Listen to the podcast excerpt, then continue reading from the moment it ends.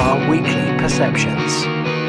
Now then, folks, welcome to another In My Car. How you doing? I'm Simon Scholes, the founder and creative director of Perception Studios, the award-winning visual marketing agency who help brands and businesses create content that is just a little bit different for campaigns and for storytelling. However, right now, at the moment, one of my big passions, if you're brand new to the podcast, is trying to help brands and businesses create content for free across multiple platforms that will really help them build their brand and their business and create raving fans who absolutely love what it is that they do and start sharing their name around the world so that they become a massive business. But it takes time and patience and hard work. And that's what a lot of people I speak to tend to kind of shy away from. I'm not saying that's what you do, but that's what a lot of people I talk to uh, shy away from is the potential of it being hard work. I was uh, chatting to somebody the other day on Facebook, in fact, um, and they were saying that they've not getting the engagement that they want with their content. And then when it actually boiled down to it, they'd only written a couple of blogs. And they were expecting to get engagement just on two pieces of content, both of which were released on the same day and weren't very engaging. They were very salesy pieces of content. So they were expecting that they would build a massive audience just from those two pieces. They weren't doing anything anywhere else. There was nothing on LinkedIn, nothing on Twitter, nothing on Instagram, Snapchat, nothing on video, nothing on Facebook or Facebook Live. They were just expecting those two blogs to really pull in a lot of engagement. And so it took a while for me to help them understand that an audience wants regular content on a regular basis at the same time, same days, each week. Uh, they love the friction being removed for them because so many people will create that one piece of content.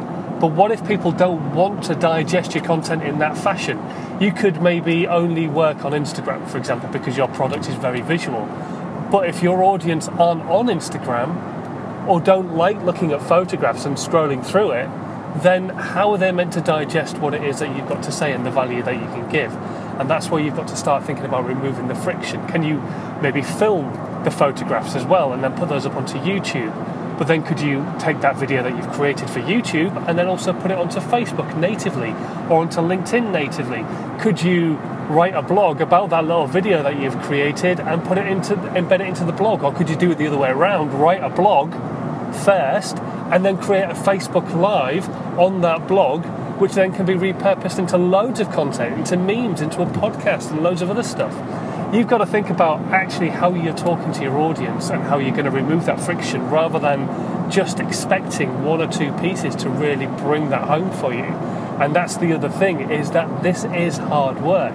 This does take a long time if you are seeing any movement on your numbers, if your subscribers are going up on YouTube when you're getting your content out there for people to see, if your numbers are going up on uh, Twitter and you're getting more followers, if you're getting more followers on Instagram, if you're getting more people liking and pinning your content on Pinterest, uh, more people following you on Snapchat, so on and so forth, then you know what you're doing is working. It might not necessarily be working monetarily for you straight away and bringing you customers, but it is working in the fact that it is bringing you brand new followers, people who are valuing your content, and at some point or another, they're going to just click over and become a customer. So just keep thinking that way is that you need to just keep creating content on a regular basis. Do not expect social media to be a magic pill.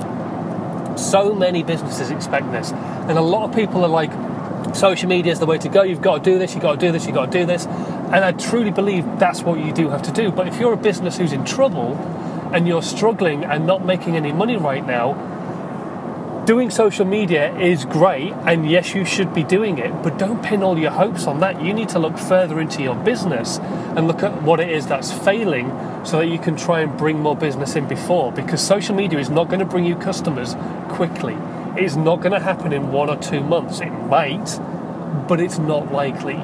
You are trying to build a group of raving fans, people who love your content, get the value that you're giving, and will understand that this is going to be a long process.